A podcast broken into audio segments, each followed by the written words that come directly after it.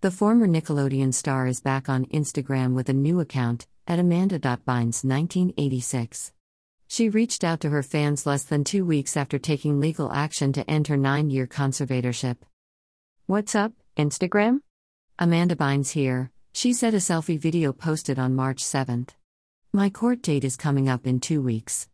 I want to thank you all so much for your love and support. Peace out.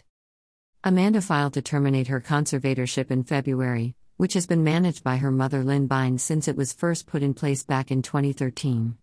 At the time, the hairspray actress underwent a 5,150 psychiatric hospitalization following personal and legal issues. Her mom reveals she's hopeful for her daughter's future. Lynn is so incredibly proud of the progress Amanda has made over the last few years and is so excited about the next chapter in Amanda's life, Lynn's attorney Tamar Arminak told E! News last month. Based on the petition and Amanda's amazing progress, she completely supports Amanda's request to terminate the conservatorship.